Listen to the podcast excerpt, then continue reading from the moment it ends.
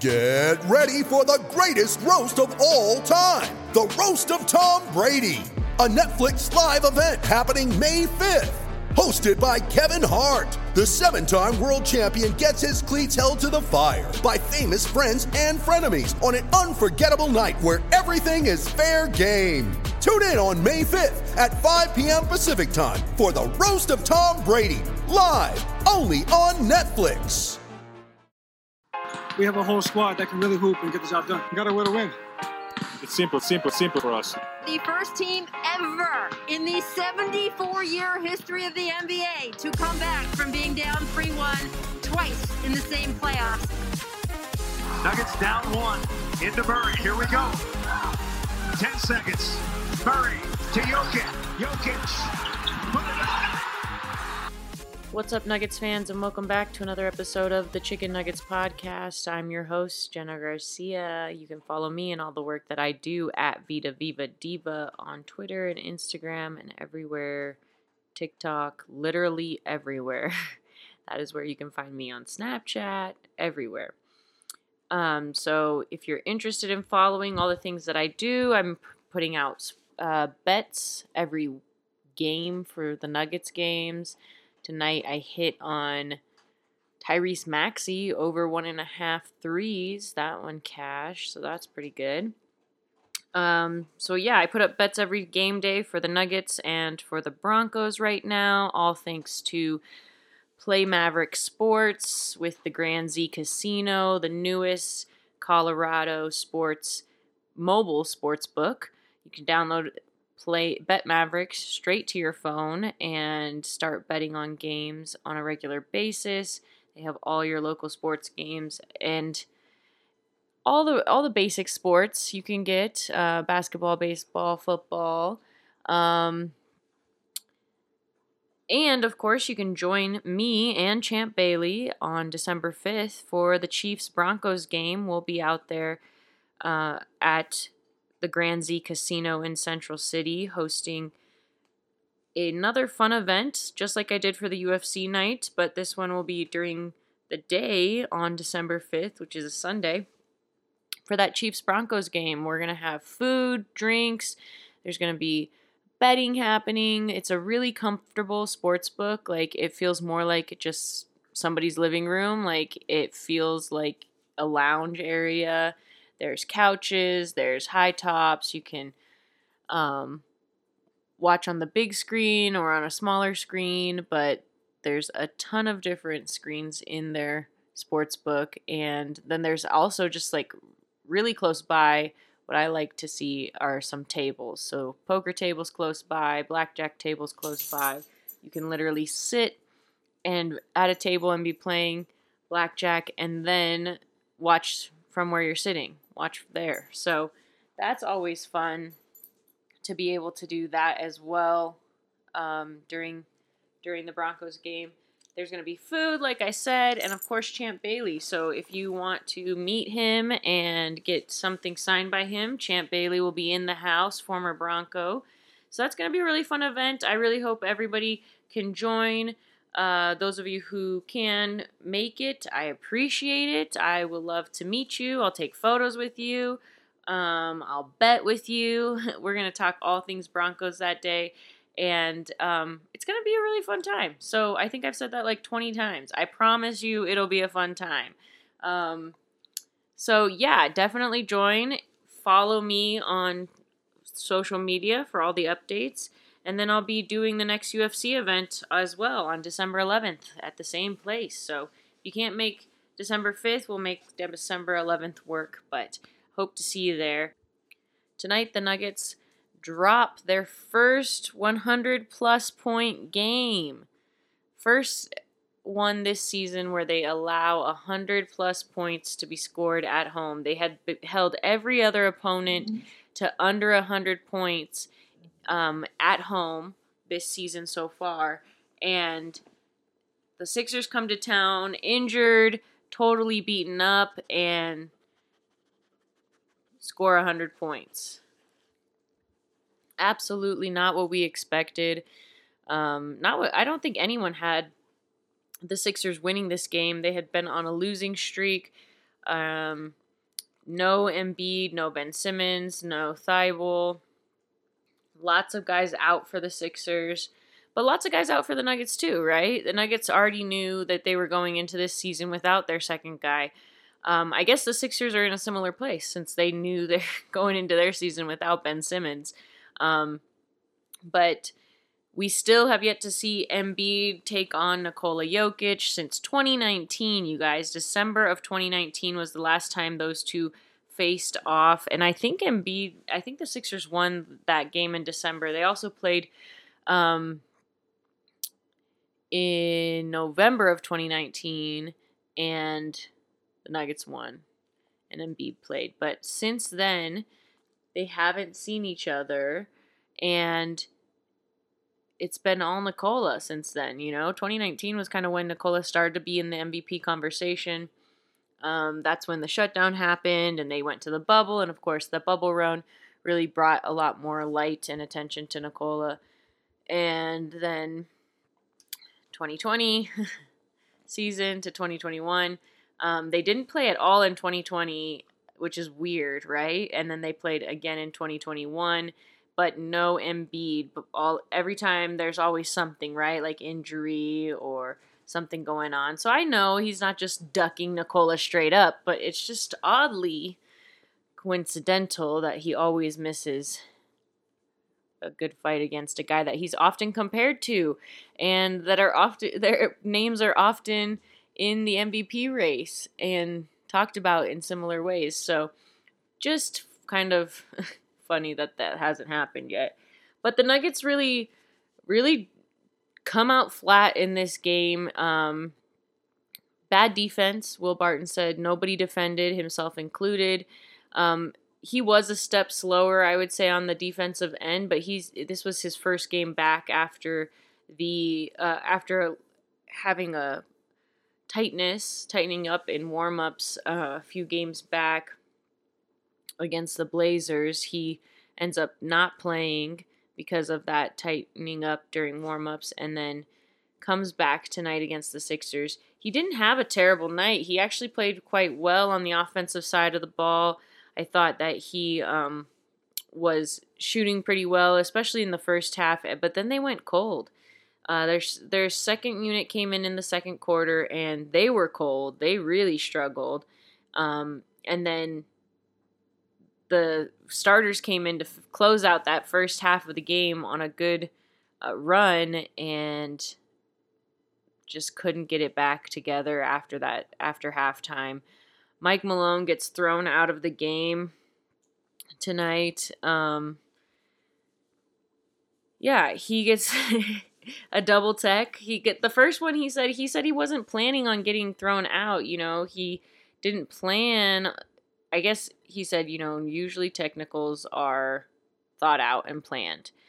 But after his first technical, he, he didn't even think he was going to get the first one. He was just trying to advocate, which was funny because I turned to Vinny, uh, who sits next to me during games, and I was like, Did you notice both coaches are so pissed off? Both coaches thought on that possession that they they they deserved, each of them thought they deserved uh, a foul like their team, right? So they're both hands in the air screaming at the referees. And it was in a greatly refed game. They definitely let the guys play more than other referees have. But Malone just loses it. Like he erupted and ends up walking um, onto the court, and, well, running up to charging kind of at the ref. And I don't know if you guys have ever seen Malone uh, angry, but he was red hot and he charged at. That's my dog. Thank you, everyone, for everyone's awareness. That was my dog. Obviously, she she thinks that she should be barking at me right now because I've spent all day at Ball Arena, which is just not true. I've spent all day with you, so calm down. Um, sorry about that, guys. But yeah, Malone really charged at the ref a bit and looked like his blood was boiling. His skin was bright red. Uh, but it usually is during a game, and that's where he got the second technical.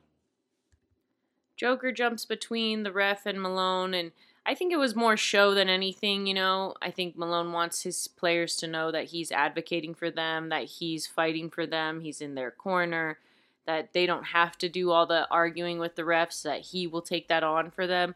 And typically we you know, I I think most of the time technical fouls are are calculated by their the coach.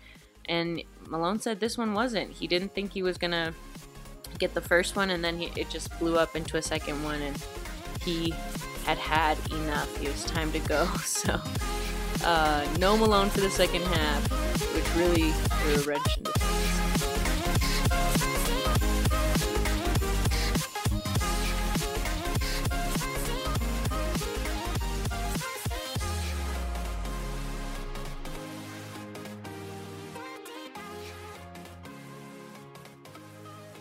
I say it threw a wrench into things because um,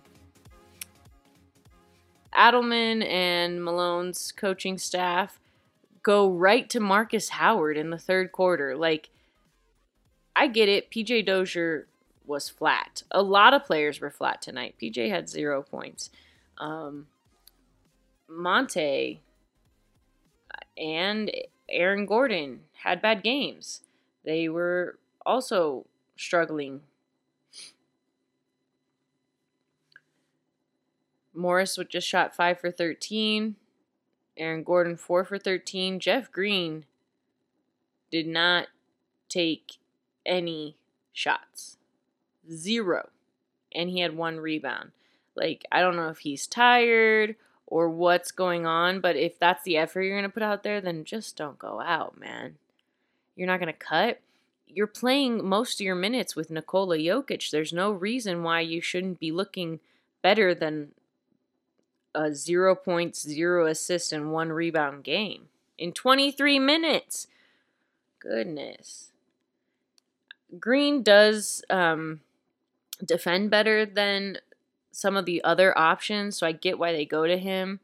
But Nikola has commented on enjoying playing with Jeff Green and – enjoying the way that he plays. And I think when Jeff Green does the minimal cutting um, and movement on the floor for spacing purposes, he Nikola finds him and he can easily have a quick, you know, 10 points. So I don't know why he's played so disappointingly over the last couple of games, but I definitely think it could have to do with how much older he is and maybe he's just tired. Um, one rebound though, that's your entire stat line. That's pretty weak. Pretty weak. Uh, Bones Hyland also had a rough game. He was 0 for 7 uh, from the field with just two points and three rebounds. 0 for 5 from three point range. Had two free throws, a minus 21 tonight very, very rough game from Bones and PJ Dozier, who are typically guys that you do see hit threes, hit farther, I guess, farther out. Typically, they've been shooting from downtown this year. PJ is, and Bones are also good off the dribble, and they didn't really do that tonight against the Sixers. Um, PJ was uh, minus 24 tonight, so the worst as far as plus minus box score goes. And it was just not a fun game to watch, really. It was slow. The under hit 103.89 is the official um, score for the final score. Fun to watch Monte play against his old friend in Niang. I think I'm saying that right. Niang. Um, he had a block on Monte, man. He sent that ball flying into the stands, and they're both friends from back at Iowa State, and so uh, it's just kind of funny to watch that interaction. But I really like watching old college players or old college teammates face off. I think it's fun to watch since they kind of know each other's games a little bit better, but Monte had a rough night. I did like what I saw from JaMychal Green tonight. I thought that he he played well. better than he has been playing. Um, he was still a minus eight, but he had this one dunk where he powered through like two Sixers straight up and and got up to dunk it two handed. It it was impressive. I thought that he um, did a really good job, and he knows when to go up. Right, so he waits for the defense d- defense to jump, and then on their way down, he goes up to get that foul call. So, just some smart plays by JaMychal tonight. I think that he probably is a better fit against this Sixers team than the other green. Um, unless, of course, it's just chalking it up to being tired and not wanting to do it, right? The Nuggets trailed all night long, so it was not as fun as usual. There were even moments when you would look up and you'd be like, "Oh, they're they're losing." I didn't know because it didn't feel like they were losing.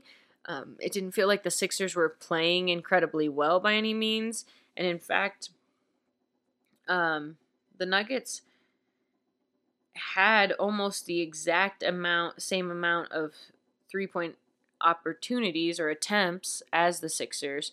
They they made the same amount. The Sixers made 11, the Nuggets made 12. Um, but the Nuggets just made 20 regular baskets, two point baskets, out of 53 attempts, while the Sixers um, had 56 attempts and made 32. So there's your big deficit.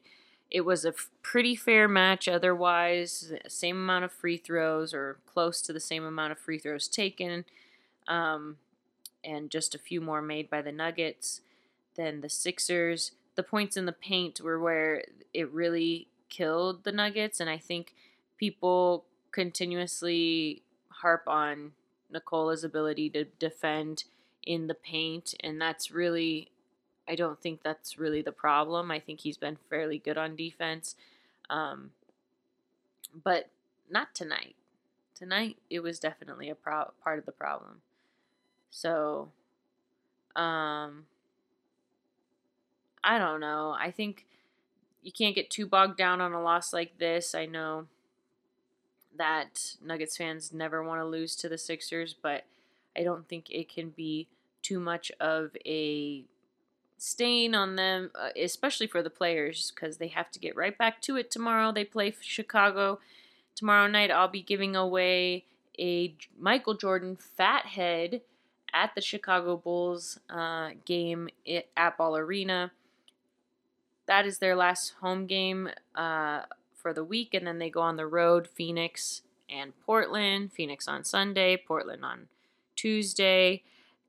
They come home to play the Milwaukee Bucks the day after Thanksgiving, and then they're on the road for quite a while. So they really need to figure out or get some answers to Michael Porter Jr.'s injury and figure out what they're going to do if they have to move forward without him for a larger chunk of time because after Thanksgiving, they are on the road for about two straight weeks um, without returning home. So they're gonna need to figure out when's the when the, if if MPJ is not coming back prior to that road trip, then coming back on the road trip seems weird, and I think we'll get some sort of update on what what's going on with MPJ uh, if he doesn't head out on the road with the Nuggets after Thanksgiving.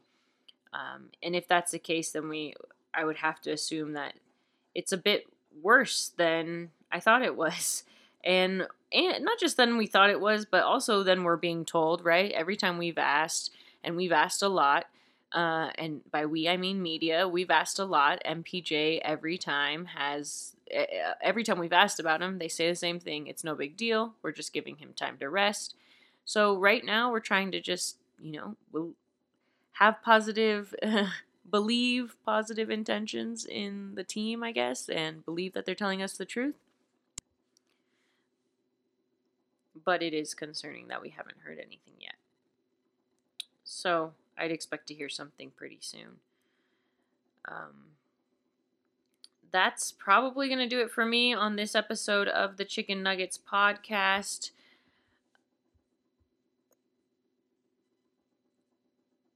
I definitely think that this was not a fun game.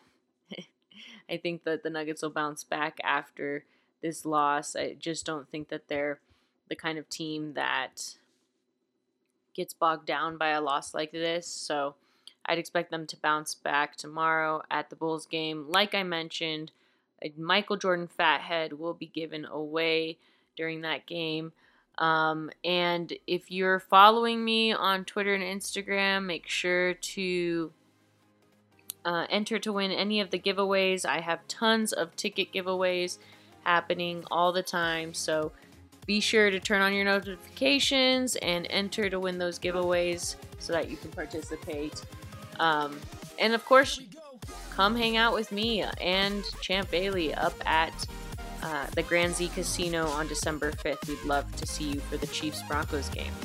Thanks for listening, guys. We'll be back this weekend with a Chicken Nuggets Grill episode.